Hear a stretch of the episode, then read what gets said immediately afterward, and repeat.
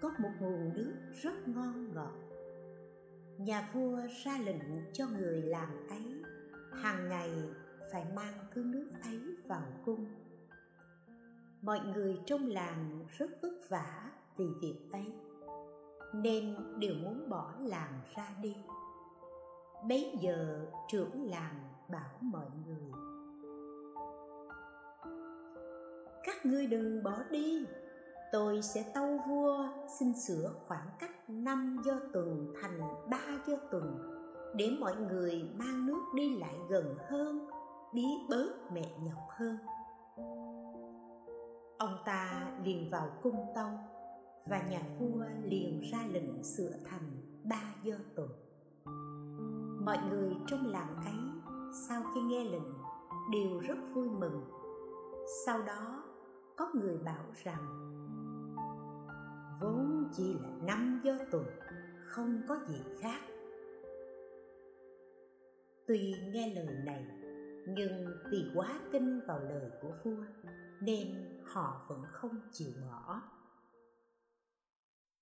Người đời cũng như thế. Khi tu hành chính pháp để vượt khỏi năm đường, hướng đến niết bàn, thường sinh lòng chán mỏi muốn bỏ việc tu tập. Dừng nơi bờ sinh tử, không tiến tu. Đức như lai pháp phương có phương tiện rộng lớn. Tùy căn cơ chúng sinh mà chia pháp nhất thừa thành ba thừa để giảng dạy. Người căn cơ tiểu thừa nghe pháp ấy rất vui mừng, cho là dễ thực hành, bèn tu thiện tiếng đức để cầu vượt thoát sanh tử. Về sau, họ nghe người khác nói rằng không có ba thừa, vì ba thừa chính thật là một thừa thôi. Nhưng vì tin lời phật giảng trước đó, nên họ không chịu bỏ quan điểm cũ. Như thế, họ cũng giống như những người trong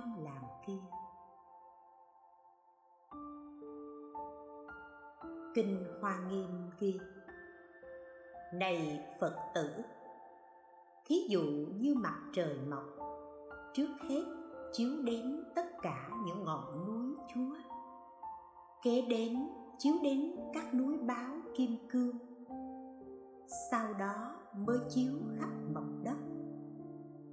Ánh sáng mặt trời không nghỉ, ta phải chiếu trước hết các ngọn núi chúa rồi sau đó mới chiếu khắp mặt đất. Nhưng bởi núi và mặt đất cao thấp khác nhau, nên có sự chiếu sáng trước và sau. Đức như lai ứng cúng đặng chính giác cũng như thế. Thành tựu mặt trời trí tuệ soi sáng vô lượng pháp giới, thường phóng vô lượng ánh sáng trí tuệ vô ngại. Đầu tiên chiếu đến các ngọn núi chúa là các bồ tát, vân vân. Kế đó, chiếu đến các vị duyên giác, rồi đến các thanh văn. Kế đó, chiếu đến các chúng sinh có căn lành chắc chắn, tùy ứng mà họ được giáo hóa. Sau đó, chiếu đến tất cả chúng sinh, ngay cả chúng sinh tà kiến vì tạo nhân duyên lợi ích cho đời vị lai mặt trời trí tuệ như lai không nghĩ rằng ta sẽ chiếu trước hết đến bồ tát, đến cả chúng sinh tà kiến. Nhưng phóng ánh sáng trí tuệ rực rỡ chiếu khắp tất cả. Này phật tử, giống như mặt trời, mặt trăng mọc ở thế gian, cho đến núi sông hang thẳm đều chiếu khắp. Mặt trời trí tuệ của như lai cũng như thế, chiếu sáng khắp tất cả. Nhưng vì sự mong cầu cũng như căn lành của chúng sinh không giống nhau, nên họ thấy ánh sáng trí tuệ của như lai đều khác nhau. Kinh niết bàn ghi không hề có việc lìa bốn pháp mà đạt được niết bàn bốn pháp ấy là gì?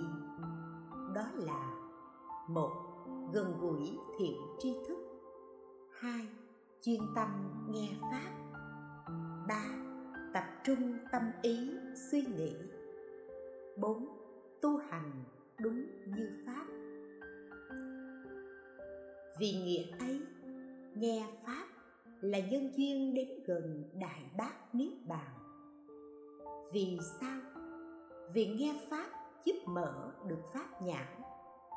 Ở thế gian có ba hạng người.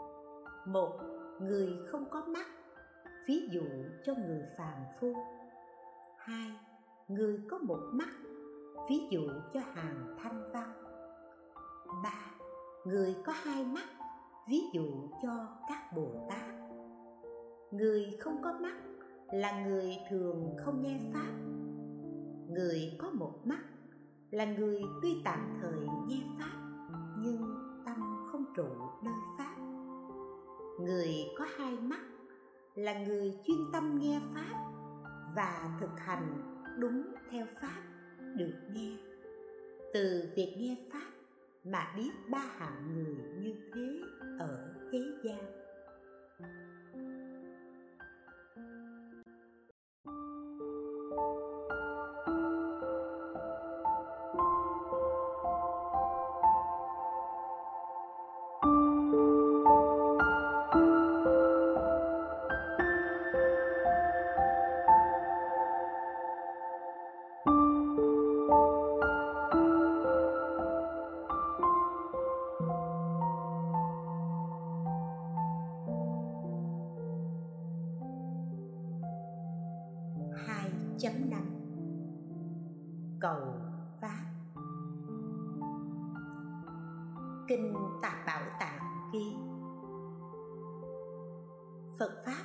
Rộng lớn.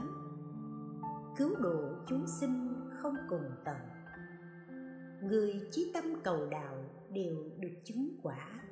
Đến cả người cười đùa phật pháp cũng được phước báo. Ngày xưa, có vị tỳ kheo quá già, tinh thần không còn minh mẫn. Một hôm, nghe các tỳ kheo trẻ tuổi giảng bốn quả sa môn. Vị tỳ kheo già xin lòng ưa thích bảo các tỳ kheo trẻ các ông thông minh xin giảng cho tôi nghe bốn quả sa môn. Tỳ kheo ấy ngu dốt nhưng nói tôi có bốn quả sa môn nhưng ông phải đãi chúng tôi một bữa ăn ngon, rồi chúng tôi mới cho ông. Nghe vậy, vị tỳ kheo già vui mừng, liền sửa soạn nhiều món ăn ngon, rồi mời các tỳ kheo trẻ đến để cầu xin bốn quả sa môn.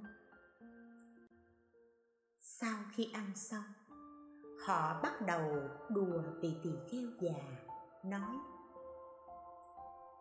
đại đức, ông hãy ngồi ở góc nhà này, tôi sẽ cho ông quả ấy. Nghe vậy, vị tỳ kheo già vui mừng, ngồi y theo lời các tỳ kheo trẻ. Các tỳ kheo trẻ liền dùng quả cầu da đánh vào đầu vị tỳ kheo già và nói, đây là quả tu đà hoàng. Nghe xong vị tỳ kheo già tập trung tâm ý không tán loạn, liền chứng được sơ quả. Các tỳ kheo trẻ lại đùa nói,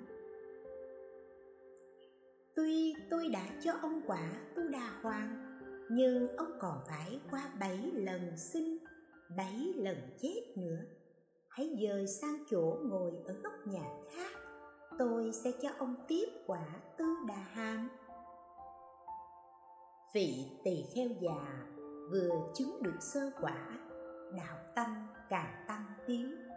Liên dơi chỗ ngồi, các tỳ kheo trẻ lại dùng quả cầu da đánh vào đầu vị ấy và nói, cho ông nhị quả đây.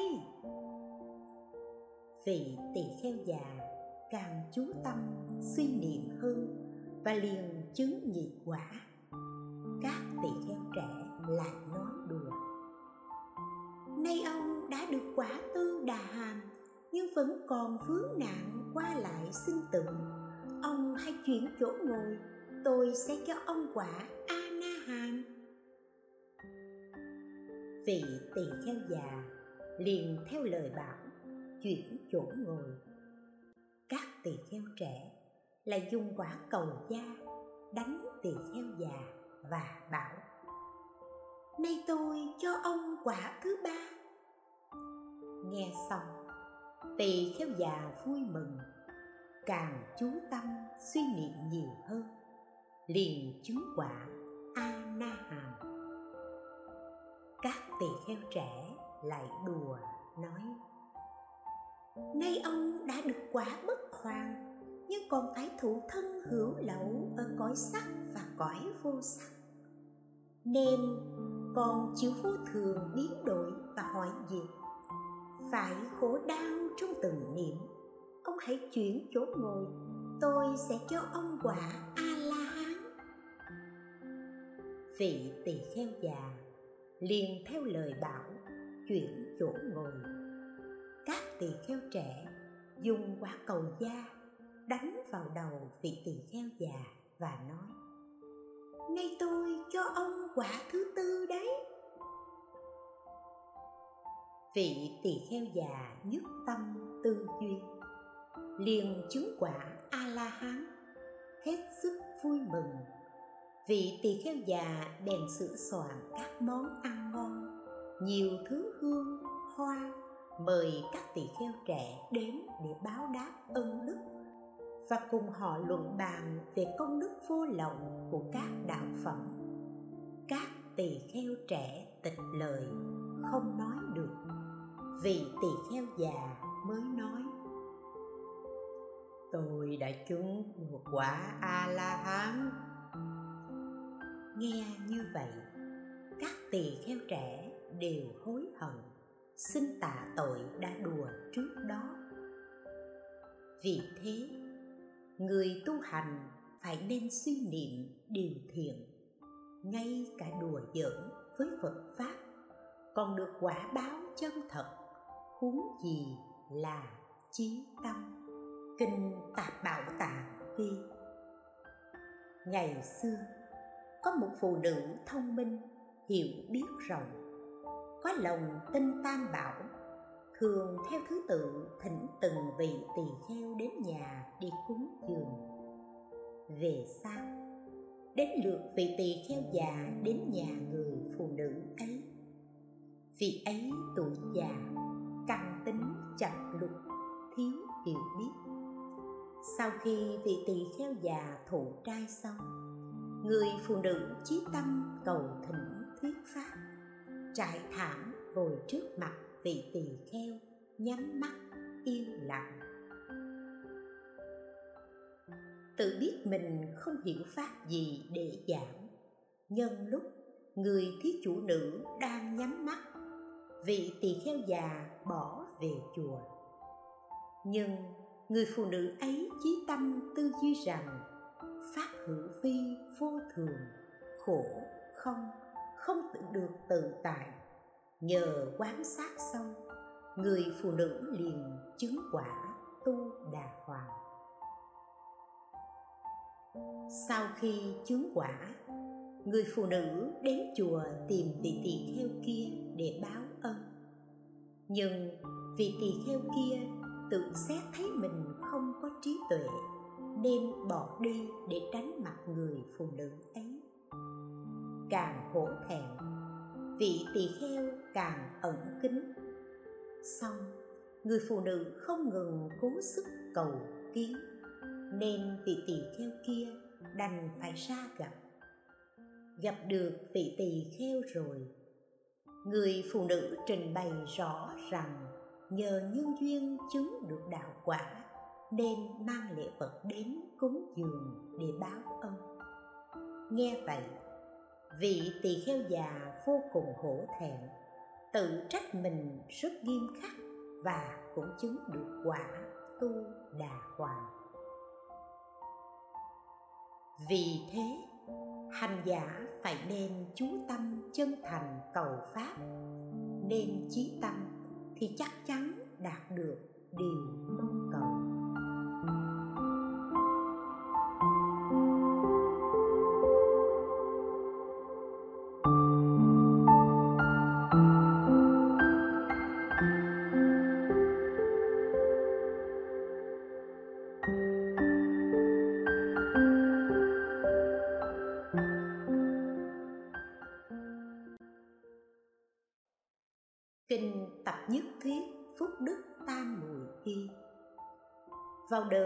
Xa xưa, Có một vị tiên tên Tối Thắng Sống trong rừng núi. Chứng được năm thần thông, Thường thực hành tâm từ. Một hôm Vị tiên nghĩ, Không phải chỉ có tâm từ mới cứu giúp chúng sinh, Học rộng cũng có khả năng trừ sạch tà kiến và phiền não của chúng sinh, giúp chúng sinh khởi chính kiến nghĩ xong. Vị tiêu liền đến khắp các xóm làng và thành thị tìm cầu thầy giảng pháp.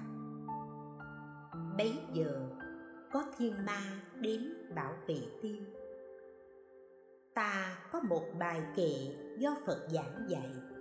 Nay nếu ông có thể lột da làm giấy, chích máu làm mực, chẻ xương làm bút để chép bài kệ ấy thì ta sẽ nói cho ông nghe.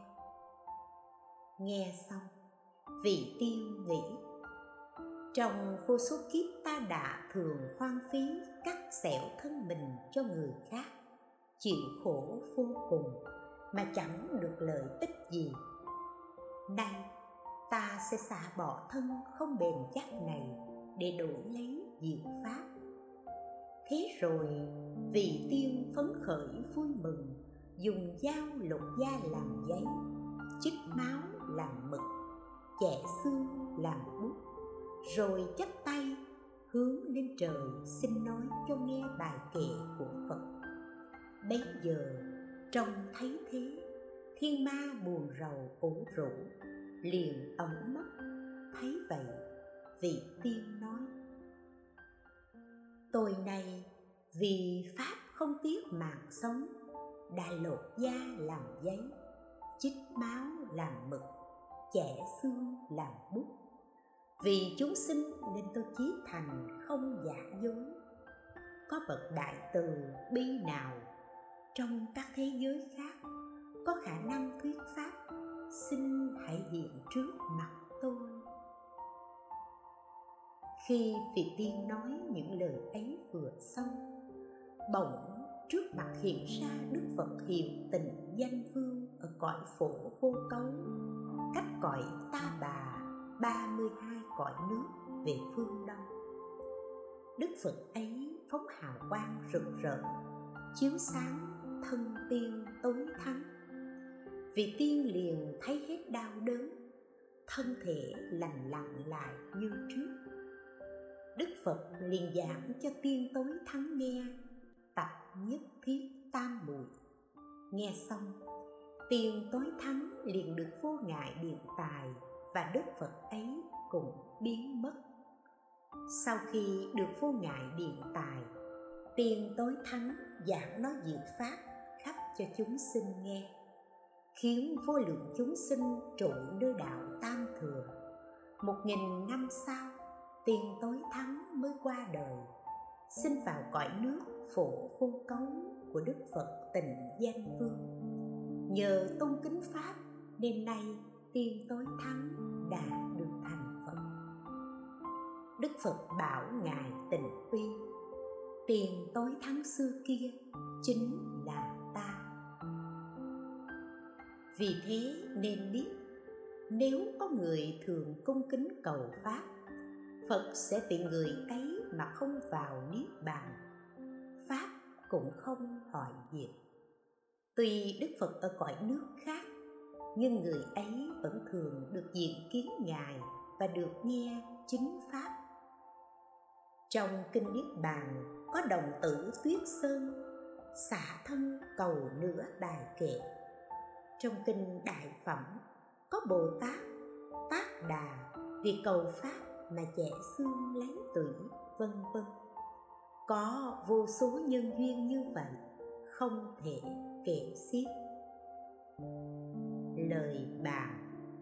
Bấy giờ người xuất gia cũng như tại gia học ít hiểu cả, lại bảo mình có trí tuệ hơn người. Nếu muốn tu học không chuyên học nội điển chỉ ưa thích học sách vở thế gian và ngoại đạo. Do đó trong kinh niết bàn khi đức phật dạy, sau khi ta diệt độ, có đệ tử thanh văn ngu dốt phá giới thích đấu tranh, bỏ phế 12 thể loại kinh, đọc tụng các sách vở, thơ văn ngoại đạo, cất chứa mọi thứ bất tình lại bảo là phật cho phép như vậy người như thế, là người đem gỗ chiên đàn đổi lấy gỗ tạp đem vàng đổi lấy hoàng đồng, đem bạc đổi lấy sáp trắng, đem lụa đổi lấy vải thô, đem cam lù đổi lấy thuốc độc. Luận tề bà sa ghi, giống như người nhìn mặt trời thì mắt bị lóa khi người suy tìm sách ngoại đạo thì tuệ nhãn bất tịnh. Giống như người nhìn mặt trăng thì mắt sáng tỏ. Khi người tư duy kinh luận phật giáo thì tuệ nhãn trong sáng. Nếu đọc sách ngoại đạo và thế gian thì giống như đánh con khỉ. Nó chỉ tuôn ra các thứ bất tịnh. Nếu tư duy phật pháp thì giống như luyện vàng rồng, càng luyện vàng càng sạch. Kinh bồ tát thiện giới ghi, bồ tát không đọc tụng kinh điển chính pháp của như lai, mà đọc tụng các sách vở, thơ văn, sớ giải của thế gian thì có phạm tội hay không? Nếu vì luận bàn nghĩa lý để phá tà kiến thì có thể đọc tụng hai phần kinh phật một phần ngoại điển. Vì sao? Vì ngoại điển là pháp giả dối chỉ phật pháp mới chân thật. Hơn nữa, nếu biết việc đời thì không bị người đời xem thường. Căn cứ đoạn văn dẫn chứng trên, người học phật pháp nếu cứ bỏ nội theo ngoại thì phạm tội dù đã hiểu lý, và hạnh thì cũng chỉ nên tạm học ngoại điển để hằng phục ngoại đạo. Sau đó phải bỏ luôn tiến tu nội nghiệp cho giỏi. Nếu chỉ đắm mê ngoại điển thì làm hư hoại chính pháp. Do đó luận địa trì ghi, nếu bồ tát phước bỏ không học những điều phật dạy lại học sách ngoại đạo và kinh điển thế gian thì phạm tội. Người phạm nhiều lần gọi là phạm nhiễm ô nếu người thật thông minh, có thể học nhanh, đã được bất động trí. Hàng ngày học hai phần phật pháp và một phần ngoại điển thì không phạm. Nếu ưa thích, không lìa bỏ không có ý lìa bỏ sách vở thế gian và ngoại đạo, tà giáo, thì phạm nhị ô.